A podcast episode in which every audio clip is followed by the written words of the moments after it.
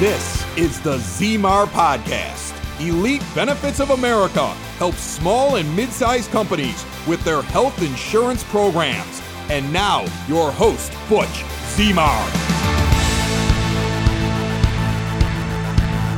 Sometimes great ideas come around with people that are like-minded, and so when you associate yourself with people that are thinking the same thing, you they tend to gravitate and work together in some capacity. And so when you look at development or moving to a better spot or more success uh, or better outcomes, whatever it might be, in order to get to that place, you have to hang out with those who are doing that. And if anything, they force you to think differently or, or bring you different ideas to the table.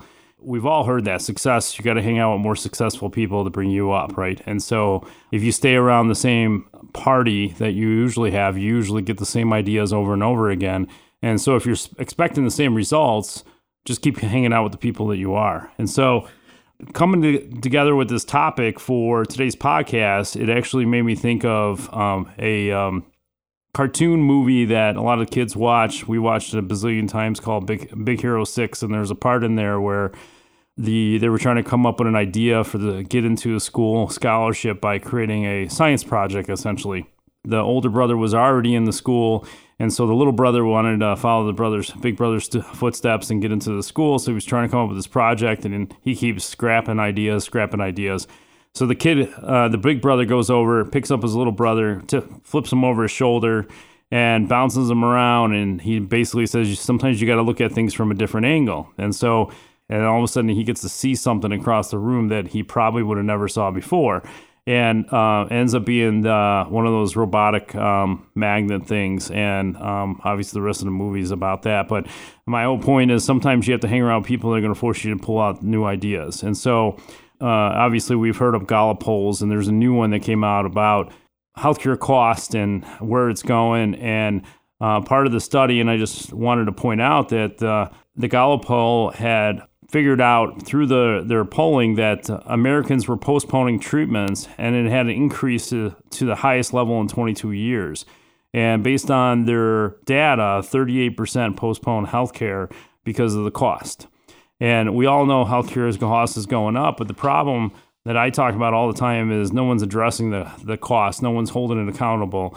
They keep thinking that's what it is. Um, and partly with the Affordable Care Act, uh, the one thing that they addressed was how to buy, uh, purchase, and make it more affordable from a premium perspective based on certain individuals that or families that qualified for it based on a credit paid for by taxpayers.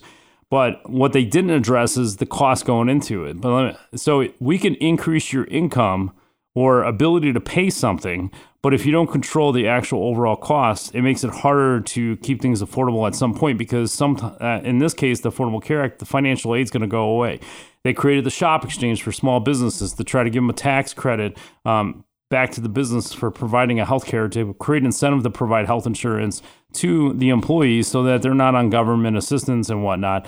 Um, but it ended up being a flop because they made the restrictions so hard. But again, you're just trying to create ability to have somebody else pay the bill. Eventually, you're going to have to grow up and pay the bill. So I always say it's almost like uh, we're a bunch of kids wanting somebody else to pay the bill, and finally, when it shows up, um, and that's when it's unaffordable because no one addressed the true cost. But how do you address the true cost? We have this transparency act that was put in place um, by one of the administrations. I don't remember specifically. I think it was the Trump administration, but where hospitals had to display, uh, display their actual pricing.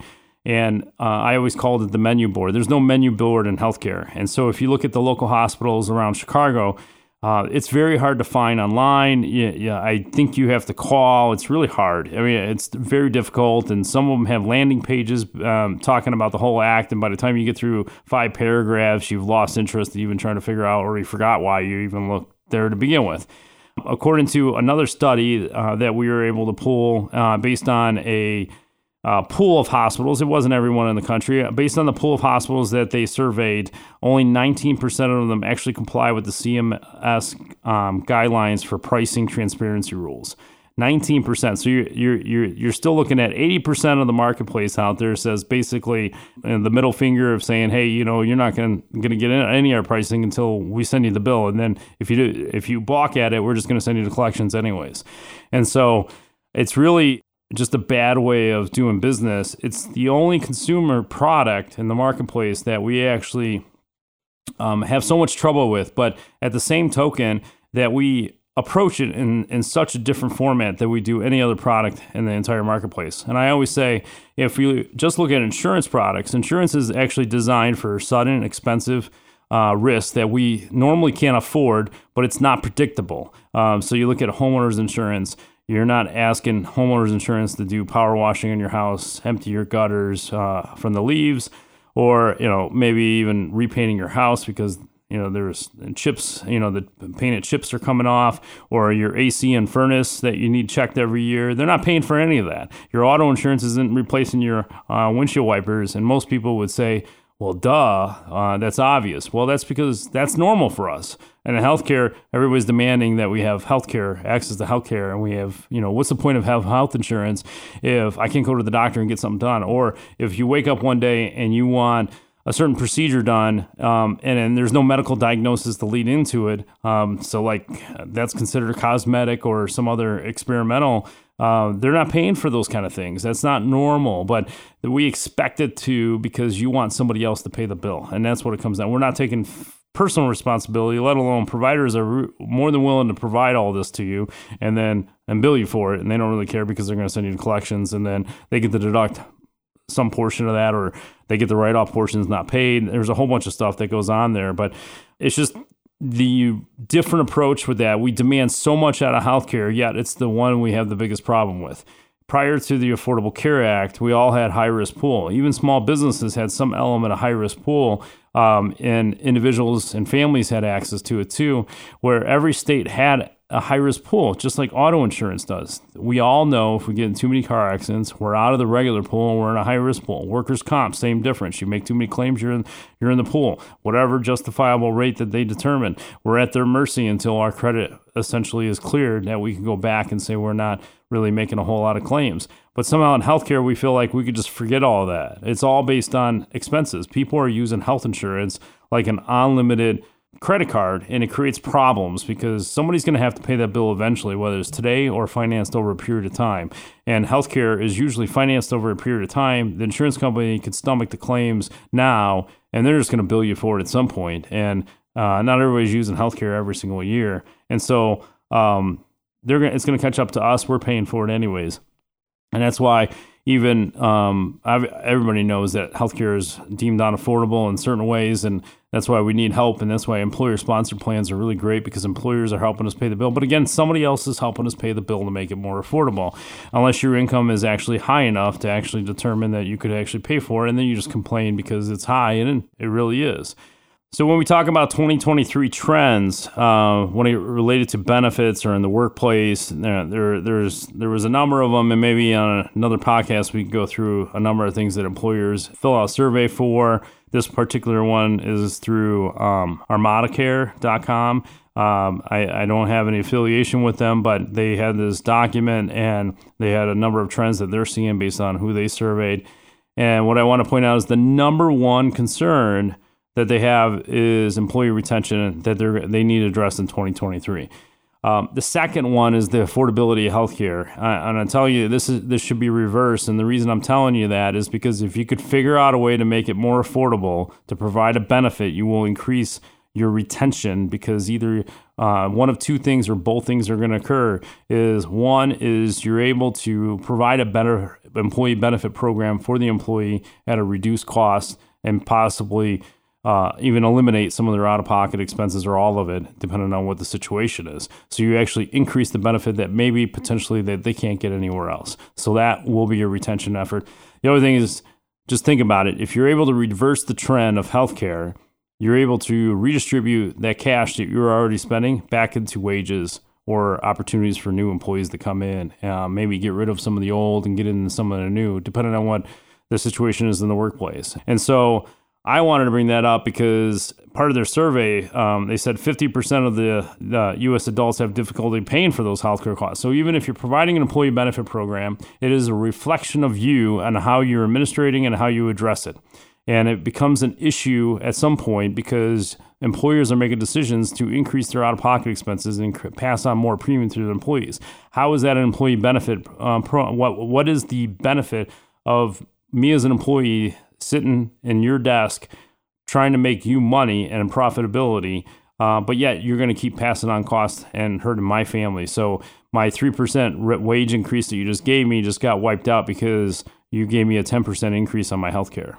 It becomes an issue in the home at that point, and then you're expecting retention to be the same or, or better, and becomes a real issue among employees in, their house, in their house, in their home, of what the income's coming in, and now even though you just give them pay raise, now things are worse. So but how do we get to this point? Um, and I, what I want to talk about, like the beginning of the um, what I open up with, is who you surround it with.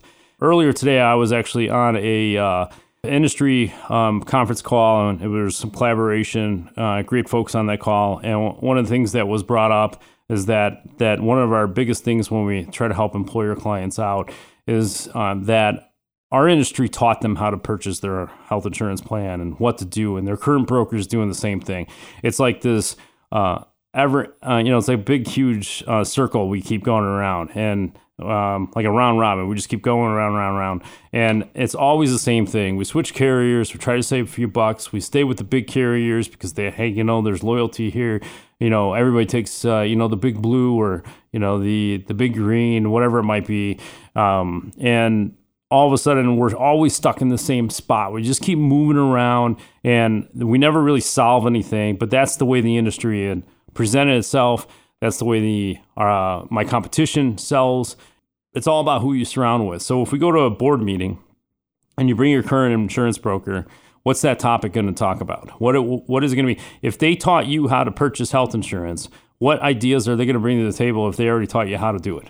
And then if they don't bring any new ideas to the table, or it just keeps going in a circle where you keep switching carriers, you know, or maybe the fear of self-funded is an issue or level funded, or you know, how do we educate the employees to do better job and produce better outcomes? Uh, it's hard to do that because you know we don't have computers and employees don't pay attention, and you know we have all these excuses, and, and it validates what yourself, whatever they are, whatever the conversation is, they validate inside the boardroom, and and, and you tend to get nowhere the broker comes in and says, "Hey, they came back with a 15% increase on the health insurance. You're paying a million bucks a year. Uh, you know, do the math on that. That's the increase." And then they say, "But I, you know what? I, you know, because you're a good client of mine, I went to bat for you and told them that you're a good client and you know you mean well and business sucks and all this stuff." And uh, and all of a sudden, you know, they're only you know they'll reduce it from 15% down to nine and a half percent. And so, you know, the broker did his job because he just reversed the trend of healthcare because he can reduce your renewal. But did he, right? We don't know what the profit margins are. Fully insured hides a lot of the fees and structure and how things are. You could be the most profitable account the insurance company has, and you have no idea what the numbers are. And shame on the CFO that doesn't ask for that data because you ask for that data on every other part of the business so you could see what's going on, what's going in, what's going out, right? Dollars going in, dollars going out. And so, but we don't do it on healthcare and uh, and our benefit program. And so it's about who we surround ourselves with. We eventually end up start talking the same way, so the renewals are consistent. A lot of people eventually end up dreading it because they know the outcome, they know where they're going to be going because it always ends up being the same. And so sometimes you just got to look at things from a different angle. In that movie Big Hero 6, uh, you just have to, you know, look at things a little bit different, maybe through a different eye you know, you're always going to hear the same stories from the same people you hang out with. So why don't you move the circle you're in? Maybe go hang out with somebody, even a, let's say, even talk to the broker that's doing the work, right? You don't need to buy from them. In fact, most of the time, when they're doing things that reverse the trend of healthcare, they probably won't care too much if you just start building a relationship with them. They could probably say, "Hey, I hear you're doing some different things that I'm used to. You mind if I listen in once in a while?" And I'm almost certain almost 100% of them will do it. They may charge a fee here and there, um, and that's fair too. Uh, if you're going to access the information, you can take that and use it for whatever you want. Start listening to those guys. Maybe ask for a proposal and an alternative and listen to that meeting. Again, they might charge you for that meeting and they might charge you for that proposal, but I tell you what, you own the proposal. You're able to keep it, go back to your current broker.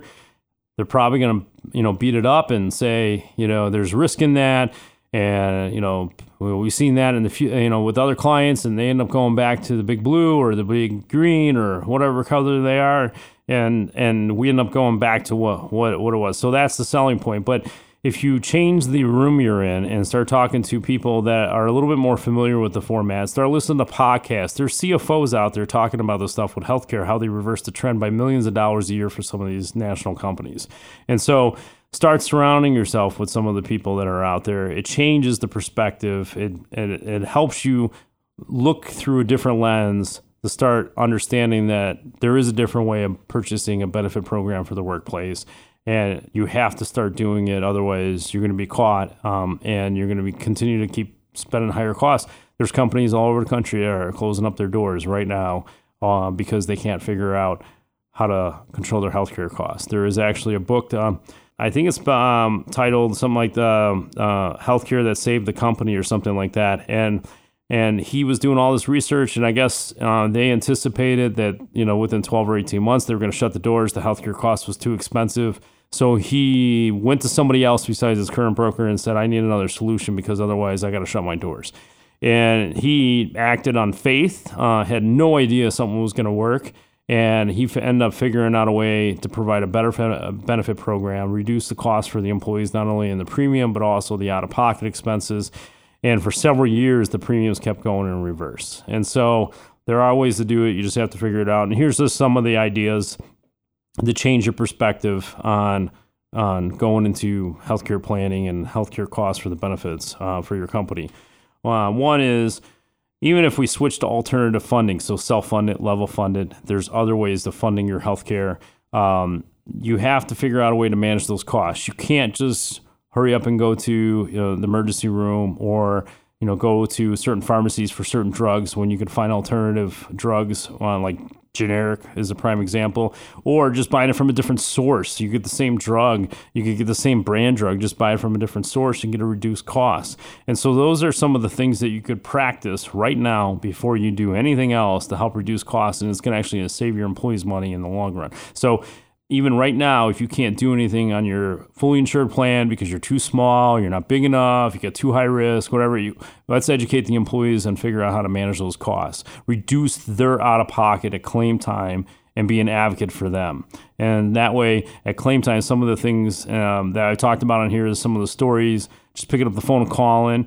Uh, there's programs we could put in place for it. Even if it, it was just you as the employer, they actually say, "Hey, come into my office. Let's, uh, you know, we'll go on speaker with them as long as you, you know, uh, give them permission. You know, there's HIPAA violations there, but you just have to uh, get permission from the employee. Maybe get a little bit more involved and just start asking some of the questions, or at least giving them encouragement to do something.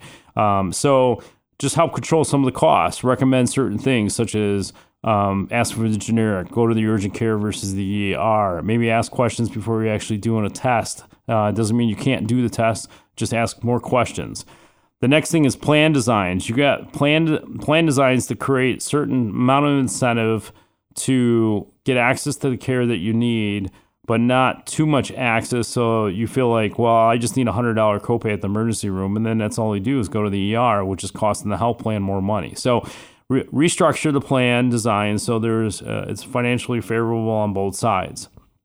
This may take some work and a couple years to uh, go through, um, and that's why you need to work with somebody that knows the process and gets you to where you guys need to be, even if it takes you a couple years to get there. You're not going to be able to do that with the current guy if that's all they're doing is recycling plans over and over again because that's just the way healthcare is. Um, the ACA rates are, are, really hurting small and mid-sized companies, and so the sooner you can get out of those rates and get into more what they call alternative funding, then we could certainly do that and start reversing the trend. You would at least get a financial report to see where claims are at. Like this morning, I received one from one of the companies. I had every month what their expenses were. Now, I don't know who they were, who was making the claim, but I have a monthly expense report exactly what was spent by the insurance plan for that particular company.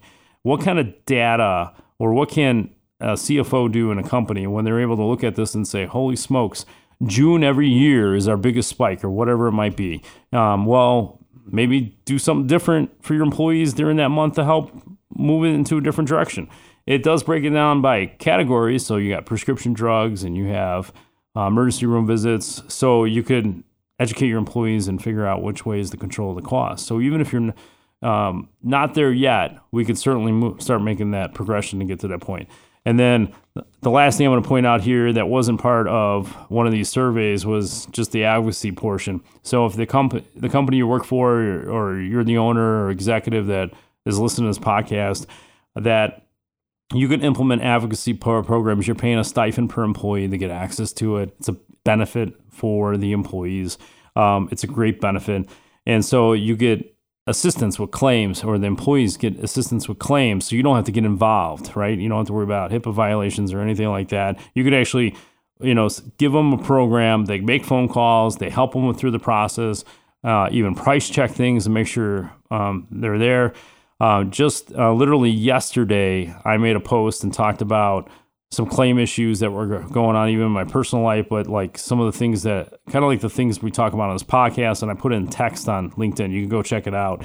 And so somebody from an advocacy company actually reached out to me and said, "Hey, we can help you." And uh, not realizing what I do, but that's how motivated they are to help to help these people with claims. They even reached out to me and they had no idea what I did. They just somehow because of comments on there it showed up on their news feed that hey somebody somebody you know commented on here or liked it and then it showed up and so and that's the power of social media but um but my whole point here is they were so vested um, into what I had placed on there that they were willing to help and so all good things there and uh, just change your environment change the people you're working with. I'm not saying to get rid of the old ones yet. I'm just saying, start talking to the people that have the ideas, have implemented them, have the results, and listen a little bit less to the ones that are not really open minded to it because otherwise you can be one of those businesses that shut their doors.